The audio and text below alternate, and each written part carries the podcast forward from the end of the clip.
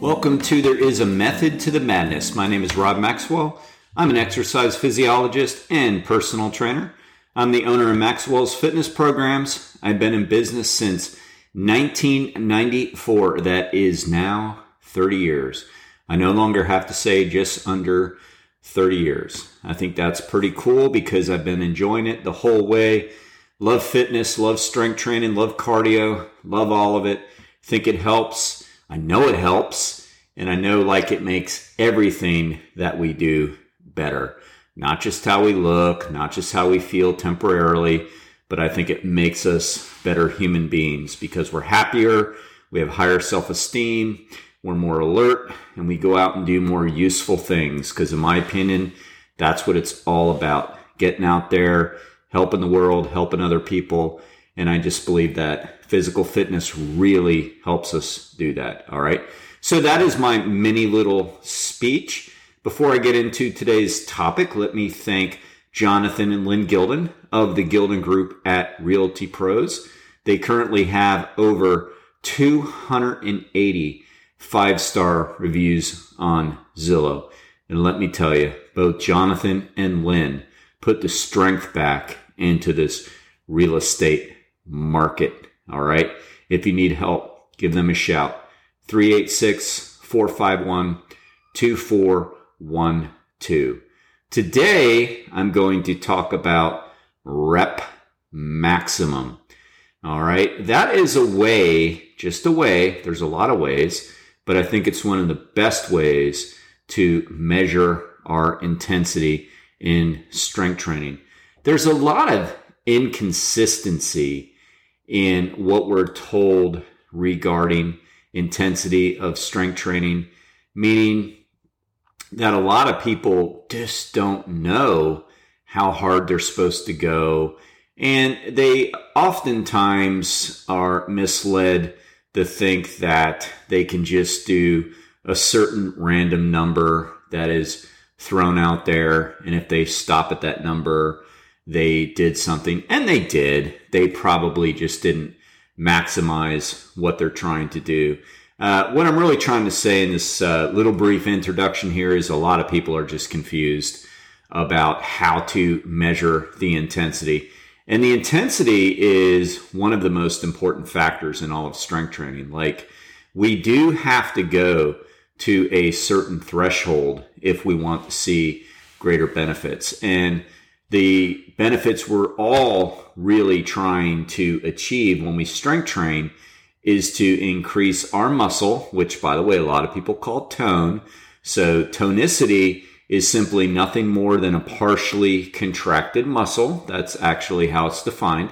So when our muscles are harder and stronger, they look more tone as long as we are losing body fat. So when people say, I really, really want to tone up, I know what they're talking about. It's just I have to take their desire, their wish, their goal, and put it into physiological terms what we're really talking about. So we're really all trying to add a little bit of muscle mass, make the muscles harder, and get stronger, which we all can. Now, as I've spoken about on many podcasts, and for those that are new, I'm just going to say that how much we actually grow, like how strong we get and how much muscle mass we gain, is very largely genetic. Okay, so yes, age is a factor and all that, but the bigger factor is actually age. So not everybody that starts working out has the possibility of looking like a huge NFL linebacker. Now, for a lot of you, you're probably going, oh, that's good. Yeah, I get that. And that's why I'm saying that is like that's genetic. All right. Regardless of anything somebody might take, some people might say, well, they're also taking juice or roids, or whatever. It's like, okay, yeah. But you still aren't going to get overly big unless you have the genetics to. All right. So how much we grow is largely, largely genetic, but we all should be going to the gym with the idea in mind of getting stronger and adding a little bit of muscle. All right. Because Look, that's also the best way to improve your metabolic profile as well. So I think it's no surprise to anybody listening to this, say over 50, maybe even over 40, But as we start to get a little bit older, our hormones do change. Women start to approach menopause and the hormones change. Men start to lose testosterone and the hormones change. So sex drive goes down, um, strength levels go down. So those things happen. But when we increase our muscle mass, when we get stronger, it's the best way to raise testosterone in all cases. And yes, women have some testosterone too. And oftentimes they're battling the menopause issue because that is what is actually dropping in them. So we all want to achieve that. We all want to get our muscles as strong and hard as possible because we're helping our metabolic health as well. Okay. So got that out of the way. Let's talk about how we measure that. There's different ways. I mean, some people talk about just going to MMF, momentary muscular failure, which, you know, yeah, I mean, ultimately, there's a lot of truth to that. So, a muscle that is approaching or hits momentary muscular failure is actually at the highest point it can go because what happens is you're actually recruiting every single muscle fiber within the muscle belly. So your motor neurons actually house your muscle fibers.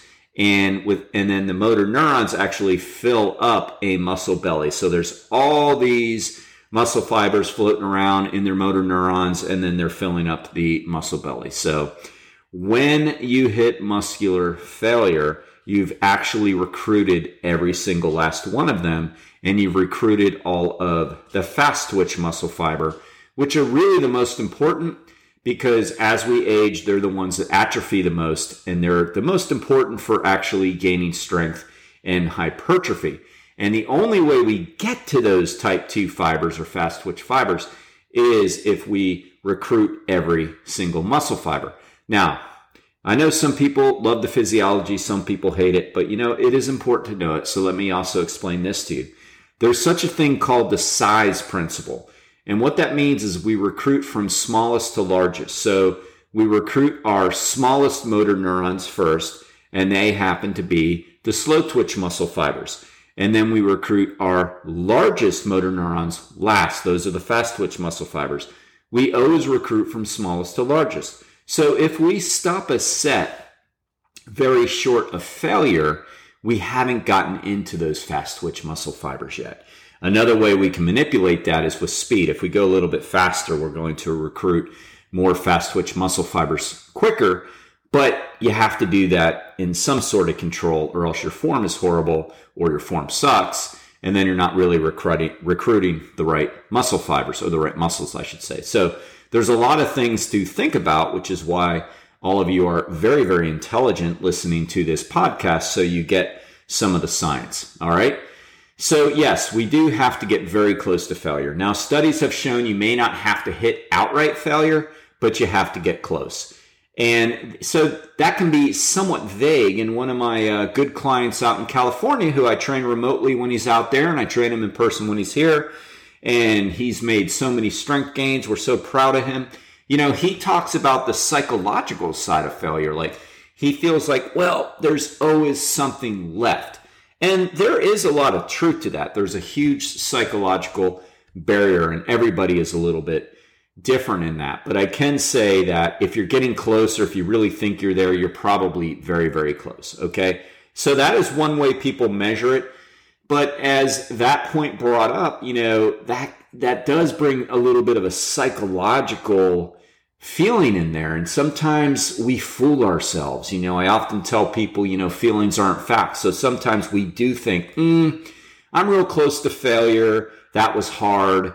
Well, and that's the problem with that. You know, everybody's a little bit different with that. So sometimes that's not the best way if you're training at home to say, I'm just going to go to failure. I do think numbers matter. I mean, qualitative training is the most important thing. Absolutely. Like really putting your mind to the muscle, really focusing, really concentrating, keeping your form and all that in check and reminding yourself you have to hit failure. That's qualitative training. Important. But quantitative training is important too because of that psychological factor. because, you know, if we have a number in mind that we've hit very close before, we're going to shoot for that number. So I think both are important, which is why I use both. So, having said that, my favorite way to track intensity is what we call rep max. And it's not that complicated. It just means that let's say you're supposed to do 10 reps on the leg extension, right? Everybody's favorite. Quads are burning. Well, if you're supposed to do 10 rep max, that means you're going to use the most weight you can use for 10. So if you put it on a certain weight and you're at eight and you know you have like six more reps left in the tank, that's not 10 rep max. That's more like 14 or whatever rep max. So that's not heavy enough. Now, in the beginning, we can get away with using a lot less intensity because you know that that's the uh, you know the old training wheels are still on, and you know you're really lucky if if you don't like training hard. That is that you are still going to make some gains because you're really new to all this, but you know, after a few months or so, you're really not until you get to higher intensities. So, you know, yes, you can go short of failure. And let's say if you're supposed to do 10 rep max and, you know, you can do 14, it's not the end of the world if you're in your first couple weeks. I don't want anybody to be discouraged listening to this thinking, well, I haven't been able to go that hard yet. It's like, it's okay. You know, there is still some subjectivity to all this, of course because, you know, it really is a guessing game, especially early on. But that's why I think Rep Max is so good because, you know, we chart everybody's workouts. Like we keep reps and loads in a chart because then we know, like, we're taking a lot of the guessing out of it. We know what somebody's done in the past. And so we're always shooting for a little bit more. But Rep Max is great. And you might be sitting at home going, well, what else is there? So there is another way, and that's why I'm talking about this way I like best. Some people, especially like in the professional sports, use what's called a percentage of one rep max. All right. There's been a lot of studies done on it, meaning whenever you see a lot of studies done on strength training, like in the email yesterday, I think it was yesterday. No, it was today's. I talked about how they measured the difference between people that use selectorized machines and the people that use free weight and they actually found that both had the same level of strength gains and hypertrophy. Well, that's how they figured it out because they used a percentage of rep, one rep max on each exercise. So a lot of the studies are done using that. And what that basically means is that they've studied it and found that people can do about eight reps with 80% of their one rep max of that exercise. So some strength and conditioning coaches and I happen to be a certified strength and conditioning specialist through the NSCA. So I was taught all of that. So work with sport teams and all that good stuff. Um, you know, they'll use that a lot because it's simply easier to give a baseline to a 40 athletes or, or even more, 75 athletes if you're talking a football team. You can say, all right, everybody's doing three sets of six on the bench press with 80% of your one rep max. So the athletes are tasked to figure out what their one rep max is, then do the math and figure out what their 80% is. I mean, that's fine, but there is some holes in it. Studies have found that like for different exercises, it doesn't always add up. Like in one study I saw, someone was able to do over 20 reps on the leg press with 80% of the one rep max, and you're only technically supposed to get eight, and they were only able to do six to seven curls. So what they found was that the the larger the muscle groups used, the less consistent one rep max or percentage is. All right. And plus, do y'all really want to go out and do one rep maxes all the time or estimated one rep maxes and then figure out 80%? No. I mean, rep max is better. In other words, if I tell you, all right, uh, Joey, you're going to do three sets of 12 rep max. So that basically, not basically, why did I say basically? That means you're going to use a weight that you can get 12 reps with. I mean, sure, if you get 11 or 13, of course that's good. But the idea is that you're always shooting for whatever that rep number is. And it's a simple solution. If you do your first set and you know you have a couple more reps in the tank, you can do those couple more reps and then just simply add some weight. That's what's cool about it. It's always adjustable. And if your body is going to that number in good form, in other words, comparing apples to apples, because you don't want to do like Tuesday's workout with super fast reps one way and then Thursday's workout with super slow reps. No, this is all comparing apples to apples, making sure that your rep speed is very consistent for you. And I could do, of course, an entire podcast on that, but making sure that you're following the good rules of smooth form, squeezing the muscles, not going too slow, not going too fast. And if you're doing that, rep max is just really the way to go. I mean, that's what we use. So I'll put it on the charts and I'll say, all right, so if Ellen's working with somebody, I'll say, all right, Ellen, they're going to do, you know, uh, three sets. They're going to do 12, 10, 8 in reps. So 12 rep max, 10 rep max, 8 rep max. And then she knows how to figure, okay, so it should be this weight and this weight. And then based on what she sees with her eyes, she can adjust the weight as she goes. Or Angelica when she fills in, or anybody that's ever worked for me. I mean, rep max is just the real way to go. We don't always just think, oh, that feels hard. We got to be very careful with that because look, human nature is human nature. And even people that are super fit and super alpha and have all this testosterone and all that, they can be lazy. You know, they can be super, super lazy and be like, ah, it feels hard today. I mean, and we're going to have bad days, and that's okay too. But that's why, like, going back and using numbers, you know, numbers, numbers, just the balance between how things are feeling hard, easy, and numbers of, well, I'm lying to myself because actually last time I did 15. So can't really be calling this hard or heavy right now. So that's what I want you to do. I want you to use rep max because I just think it's the best. All right. Speaking of the best, what a segue. Overhead door of Daytona Beach. They don't get any better. They don't get any better. They had the best garage doors. They have the best customer service. See, they're so good, I got choked up over it.